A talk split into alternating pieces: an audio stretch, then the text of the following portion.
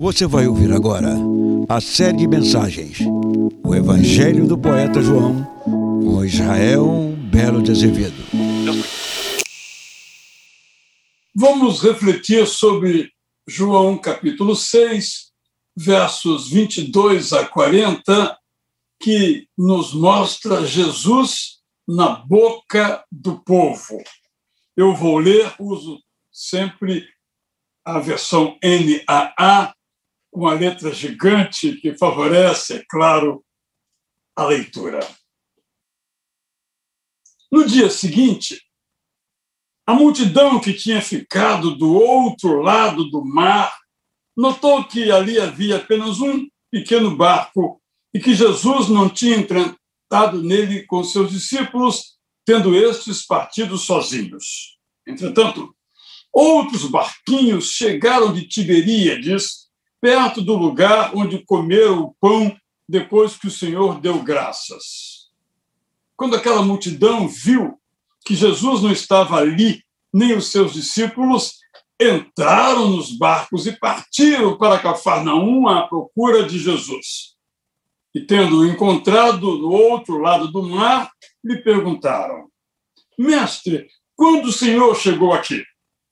Jesus respondeu: Em verdade, em verdade lhes digo que vocês não estão me procurando, não porque viram sinais. Vou repetir.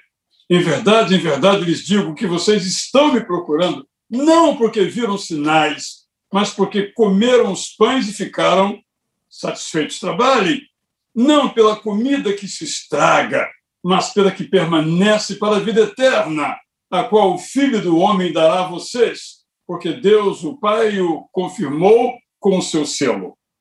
Então lhe perguntaram: que faremos para realizar as obras de Deus?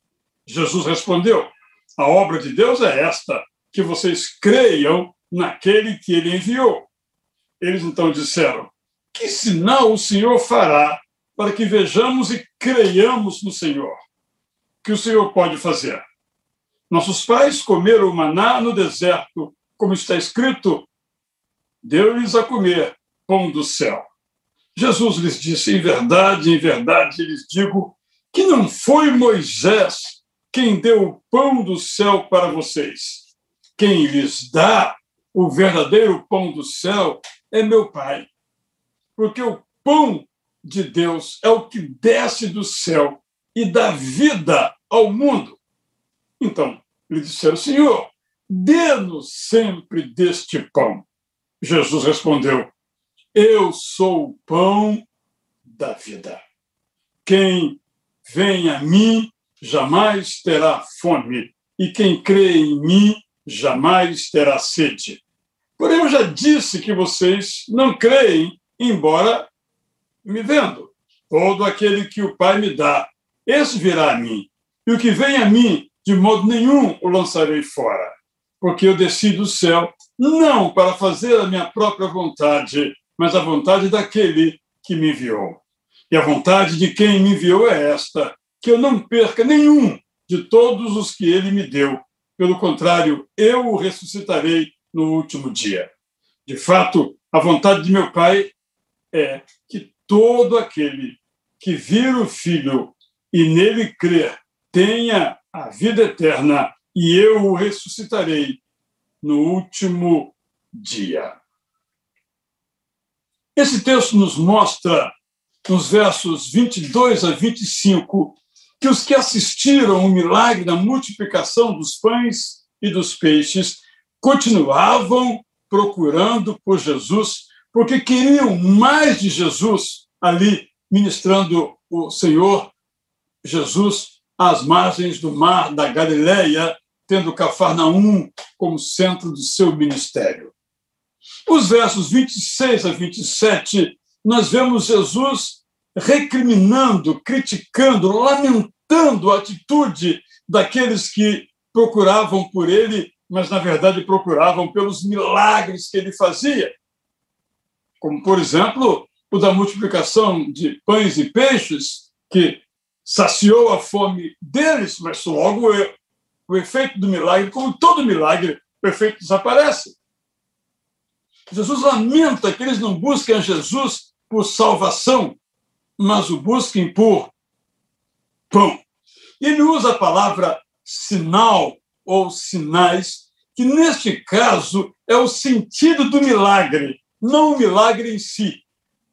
Sinal aqui é o que é que o milagre significa, ou para onde o milagre que Jesus Cristo fez deve apontar, não para o milagre, mas para Jesus. Este é o sinal. Nos versos 28 a 31, de modo extraordinariamente maravilhoso, Jesus reafirma a sua singularidade como o único que pode conceder a vida eterna. Vida eterna que começa com a promessa que ele faz e continua com a resposta que nós damos, a fé. Porque esse é o roteiro para a salvação que Jesus nos dá. Ele oferece a vida eterna, a graça, nós respondemos com a fé. E então prosseguimos nessa jornada. Nos versos 32 a 36, Jesus se apresenta como o pão da vida. Isto é, Jesus é o alimento que permanece para sempre quando é tomado. É Jesus, portanto, pão eterno. E nos versos 37 a 40, Jesus destaca a sua unidade com o Pai, de tal modo que a vontade dele e a vontade do Pai eterno era a mesma, e a vontade era a salvação de todos. O verso 39 tem sido interpretado como uma garantia da salvação que não pode ser perdida. E eu vou ler de novo esse verso 39, que é repetido, de certo modo, no 40. E a vontade de quem me enviou é esta, que eu não perca nenhum de todos os que ele me deu. Pelo contrário, eu o ressuscitarei no último dia. Esse texto parece simples e é, mas às vezes nós nos perdemos nos detalhes e não entendemos alguns elementos. Por essa razão, eu vou ler agora a paráfrase que eu elaborei para que o sentido seja ainda mais claro para nós.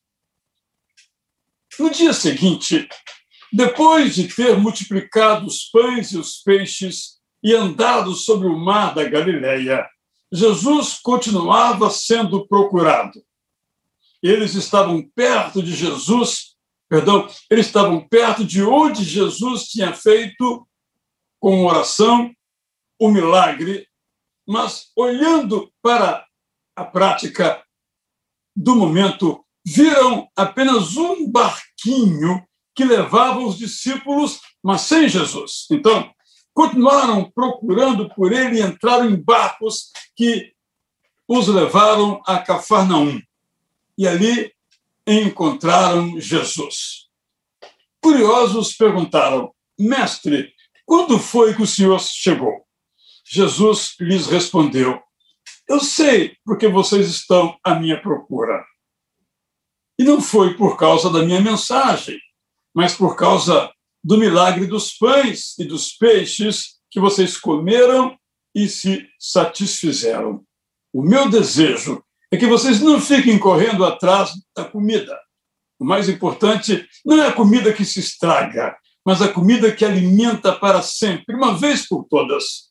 Esta é a comida que eu quero lhes dar, conforme o desejo do Pai Eterno, demonstrado por meu intermédio. Alguns responderam com uma pergunta: O que o Deus Eterno nos manda fazer? Jesus então garantiu: Ele espera que vocês creiam naquele que me enviou até vocês.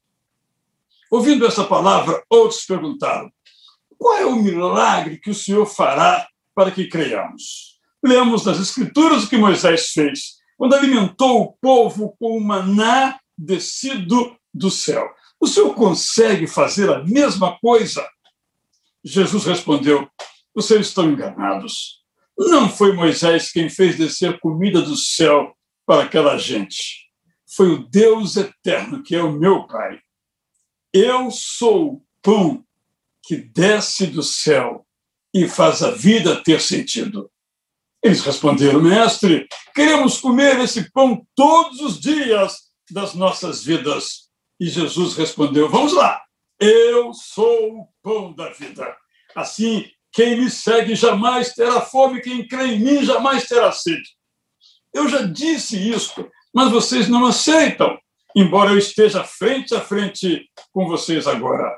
Eu vim para ser o pão que todos os que creem podem comer para sempre.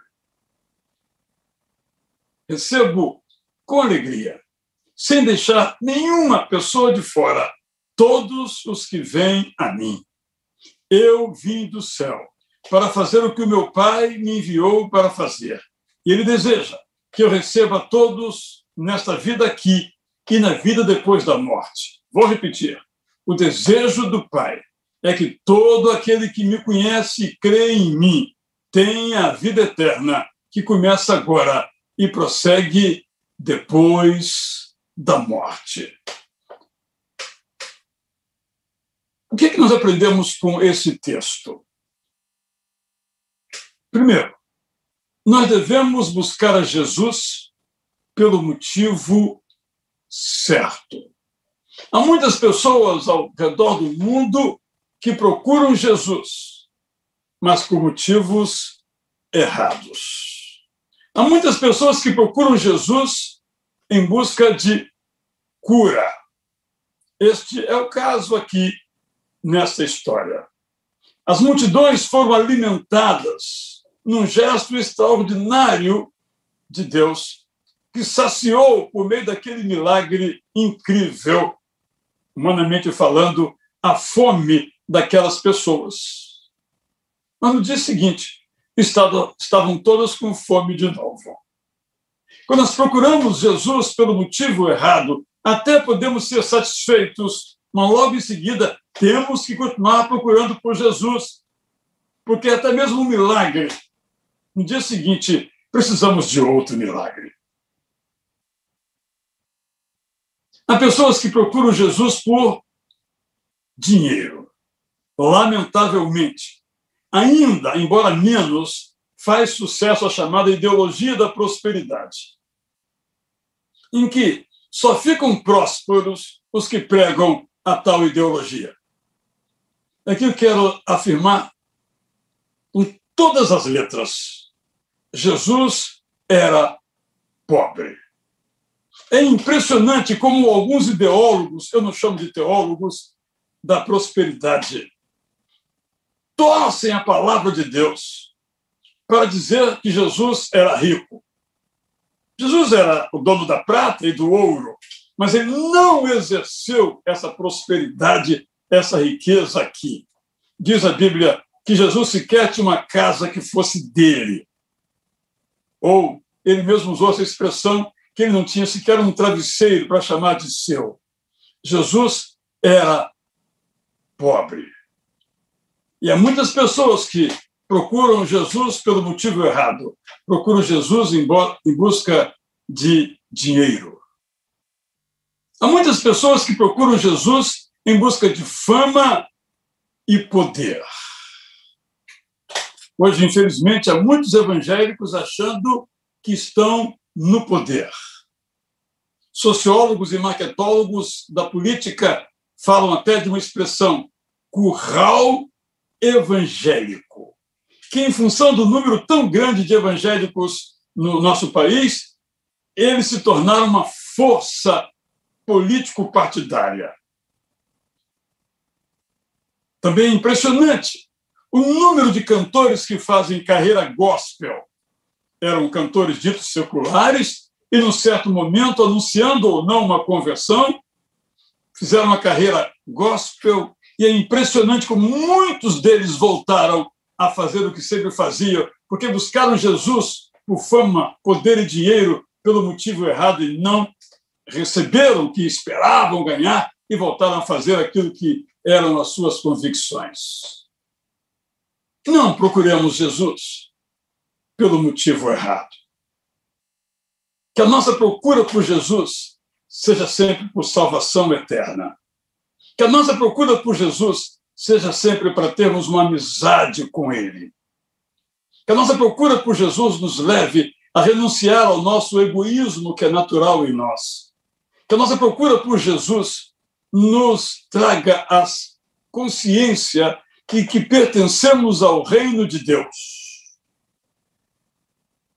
E pertencer ao reino de Deus pode implicar em perseguição. Há muitas pessoas em nossas instituições públicas enfrentando perseguições por serem identificadas como seguidoras de Jesus. Esse é o caminho cristão. Não da fama, nem do poder, nem do dinheiro, nem da cura, mas é o caminho da cruz, é o caminho da renúncia. A essas pessoas ali, às margens do Mar da Galileia, Jesus prega o Evangelho, a boa notícia do Reino. Segundo lugar, nós devemos encontrar em Jesus a nossa satisfação. A nossa alegria não vem do que ele dá, e ele dá. A nossa alegria não está na satisfação de nossas necessidades e ele a supre. A nossa alegria vem da comunhão ou amizade ou convívio com ele. A nossa alegria vem de um senso de pertencimento ao reino de Deus com a sua justiça. Isso quer dizer o seguinte: quando eu procuro Jesus pela razão certa, eu observo que Jesus está fazendo uma grande obra no mundo chamada de Reino de Deus. E eu sou parte desta construção. Esta é a alegria de servir a Jesus. E quando vêm as dificuldades, as dores, a nossa alegria estará na satisfação, no suprimento, na cura, que são ótimas, são boas coisas, mas a nossa satisfação não pode estar nisso. Hoje pela manhã, um pastor amigo nosso enfrentando uma grande dificuldade com o seu filho, que tem passado por doenças uma após outra, e essa noite de novo, ele então disse: Israel, eu tenho procurado a minha satisfação em Jesus, a minha alegria em Jesus. Não é fácil. Mas lembremos de novo do milagre que Jesus fez. Em lugar de se satisfazerem em Jesus, eles se satisfizeram no pão e no peixe que comeram. E no dia seguinte, estavam de novo com carências. Se eu, se você formos nos alegrar pelas carências que Jesus supre, todo dia vamos buscar a Jesus.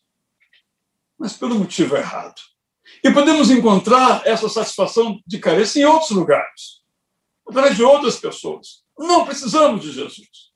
Mas quando buscamos a Jesus pelo que ele é, nós encontramos satisfação. Terceiro lugar, eu quero desenvolver com você aqui um pouco o tema do verso 39, que vou ler outra vez. E a vontade de quem me enviou é esta: que eu não perca nenhum de todos os que ele me deu. Pelo contrário, eu o ressuscitarei no último dia. Não é um verso muito fácil, sobretudo por essa expressão, pelo contrário, eu o ressuscitarei no último dia. Também não é fácil, porque tem uma frase aqui que eu não perca nenhum de todos, e a palavra todos aqui é chave, o que o Pai me deu. Há nesses dois versículos finais de nossa leitura, porque essa história continua, os versos 39 e 40, alguns elementos aqui para a nossa reflexão. Desde, sobretudo, João Calvino, no século XVI, algumas pessoas têm tomado esse verso para justificar o que chamam de dupla predestinação. Isto é, Deus predestina, ou, em outras palavras, escolhe algumas pessoas para serem salvas pelo Evangelho eterno de Jesus. Mas também escolhe outras pessoas para a separação eterna, para a perdição. O raciocínio é este: se o Pai deu alguns a Jesus para a salvação, logo não deu alguns para essa salvação, entregues, ficando essas pessoas, então, à condenação. Jesus não está falando disto. Jesus está falando do seu projeto no mundo, anunciar o reino a todos, não apenas aos judeus, que equivale aos predestinados. O projeto de Jesus é anunciar o reino de Deus a todos, não apenas aos predestinados para a salvação. Os da dupla predestinação justificam a sua atitude dizendo que devem pregar porque não sabem quem foi predestinado para a salvação. Por essa razão, se sentem motivados a evangelizá-los, para que aqueles, então, que foram previamente escolhidos para a salvação possam escolher a salvação.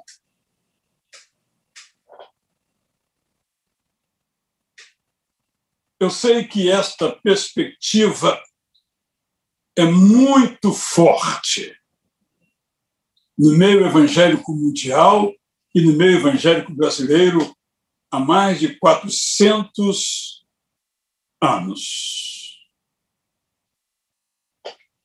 Nós, batistas, temos interpretado a ideia da predestinação de uma outra maneira. E eu quero, daqui a pouco, falar sobre esta maneira, mas antes quero salientar um ponto muito positivo que nós aprendemos com Calvino e com outros, que é a impericibilidade da salvação. Nada pode interromper a nossa comunhão com o Pai, o Filho e o Espírito Santo. Essa comunhão começa com a salvação, continua quando aceitamos esta oferta e respondemos com a fé, e prossegue quando nos colocamos no caminho da santificação. À luz de todo esse texto, e não apenas do verso 39, nós podemos confiar que a nossa salvação não pode ser perdida, porque não é pão que perece. O milagre desaparece, a cura desaparece, o prestígio desaparece, a fama desaparece, o poder desaparece, porque não vem do céu. Mas a salvação vem do céu. Não é pão, como maná no deserto, na antiguidade, que pereça. É para a vida eterna. Claramente essa verdade está presente, eu estou aqui a reafirmá-la. Porque ainda há muitos cristãos, espero que não seja o seu caso, esperando o que vai acontecer com a sua vida. Eu irei para o castigo eterno ou para a comunhão eterna com Jesus? Não pode haver essa dúvida. Jesus é claro a esse respeito se você, diferentemente daqueles que ouviram ali as margens do mar da Galileia, já recebeu a graça e aceitou com a fé, só há um destino para você: a eterna salvação, a eterna comunhão. Não há nenhuma razão para temer. Ah, mas eu ouço assim.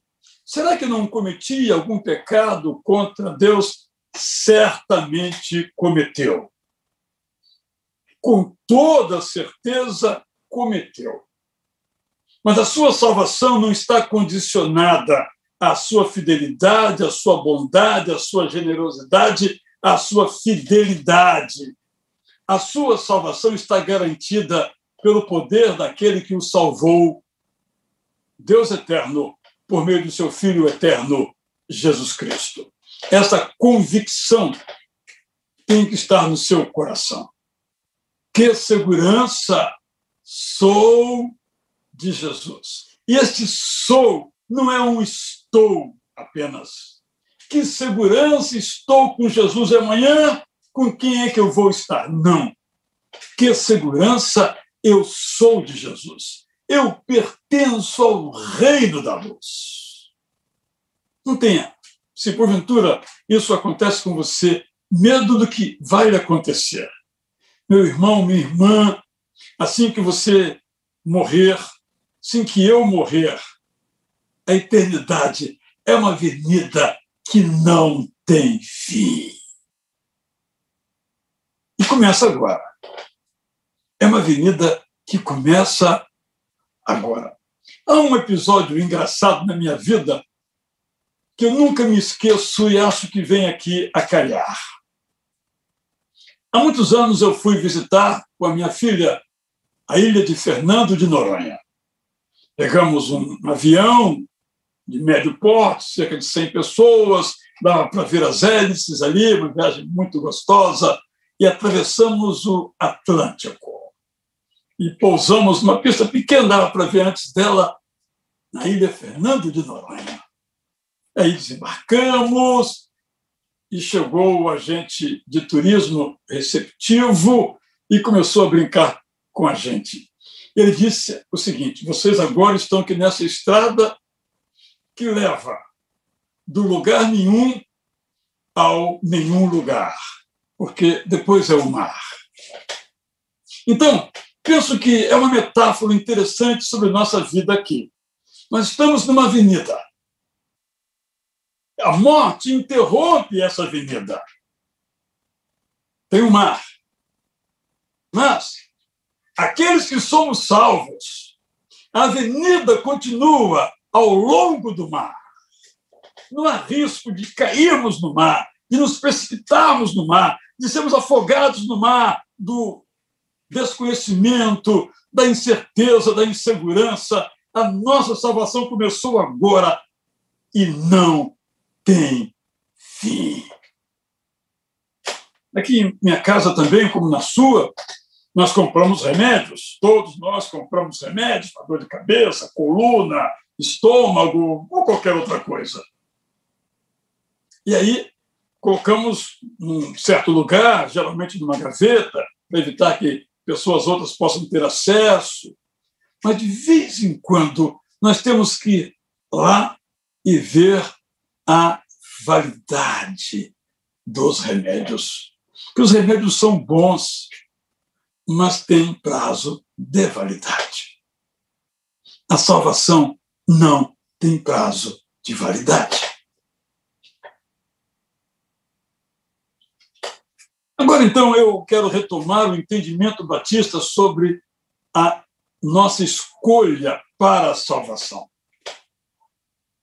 Nós cremos, como batistas, está em nossas primeiras confissões de fé, e ali continuam nas que vieram depois, é que a predestinação é real pela Bíblia, mas não vem em primeiro lugar.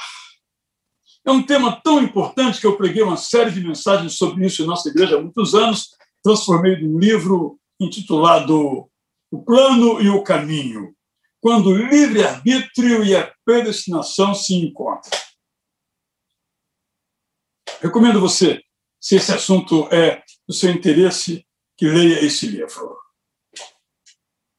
Lá, eu me alongo sobre o assunto, eu vou colocar aqui em poucas frases. Nós entendemos, como batistas, que a predestinação não vem em primeiro lugar. Vou repetir.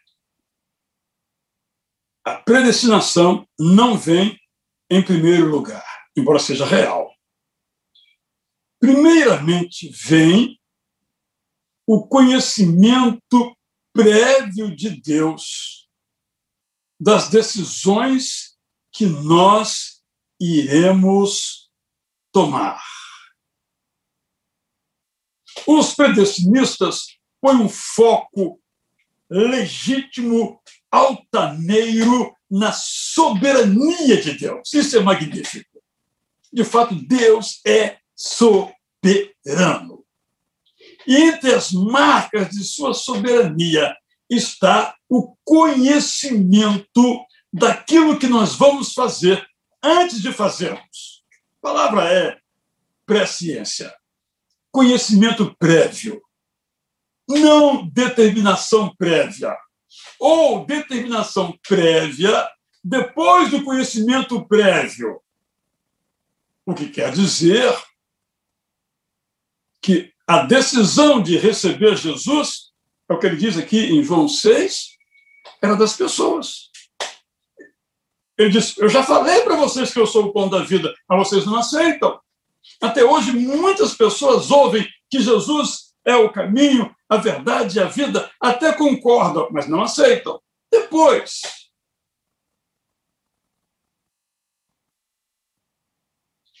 Primeiro vem o conhecimento prévio de Deus sobre as nossas decisões.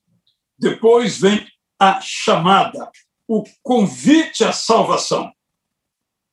Depois vem a recusa ou a aceitação. E se for a aceitação, então vem a predestinação. Em outras palavras, a predestinação é o carimbo.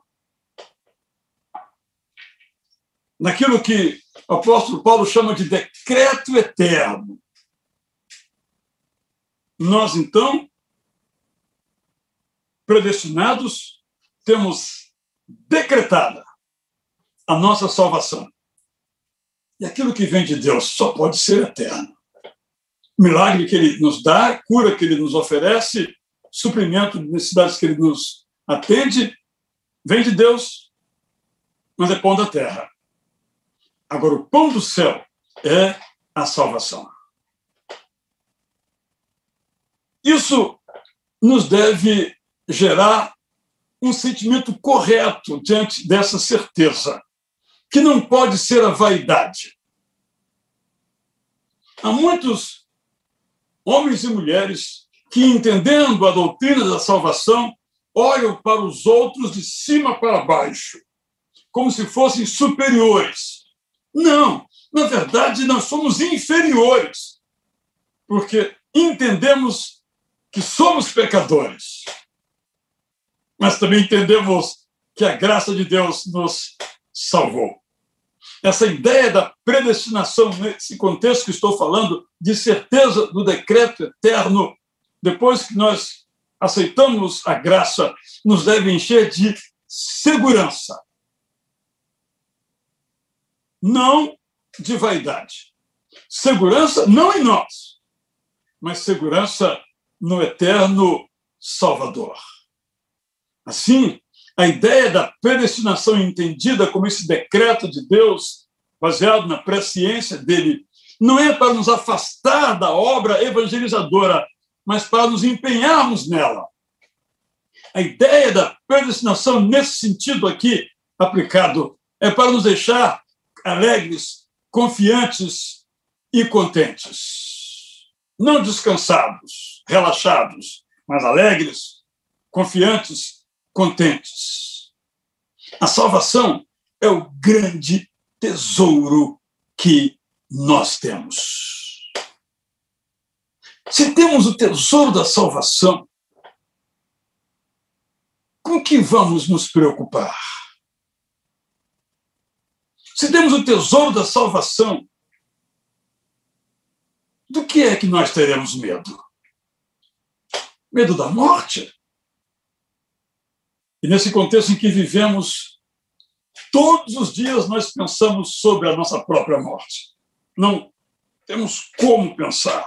porque a cada dia recebemos uma notícia de alguém próximo ou até mesmo nossa família que teve a sua vida biológica encerrada.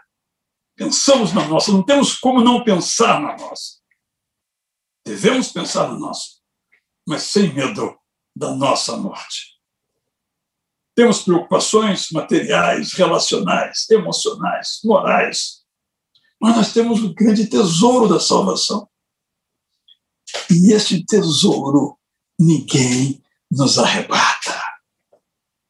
Ninguém nos tira esse tesouro. Sabe por quê? Não fomos nós que o conquistamos.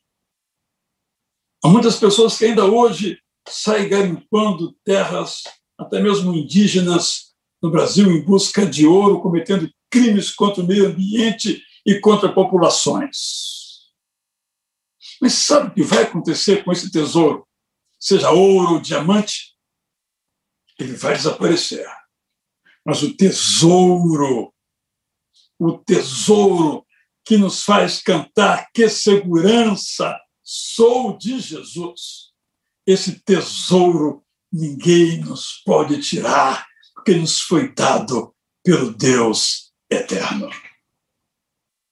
Então, a salvação nos torna seguros, não orgulhosos, confiantes não medrosos, não acomodados, mas empenhados na salvação da nossa família, dos nossos amigos, dos nossos colegas porque esse tesouro que nos alcançou, nós somos chamados a compartilhá-lo com os outros. Pense nisto. Em nome de Jesus, pense nisto.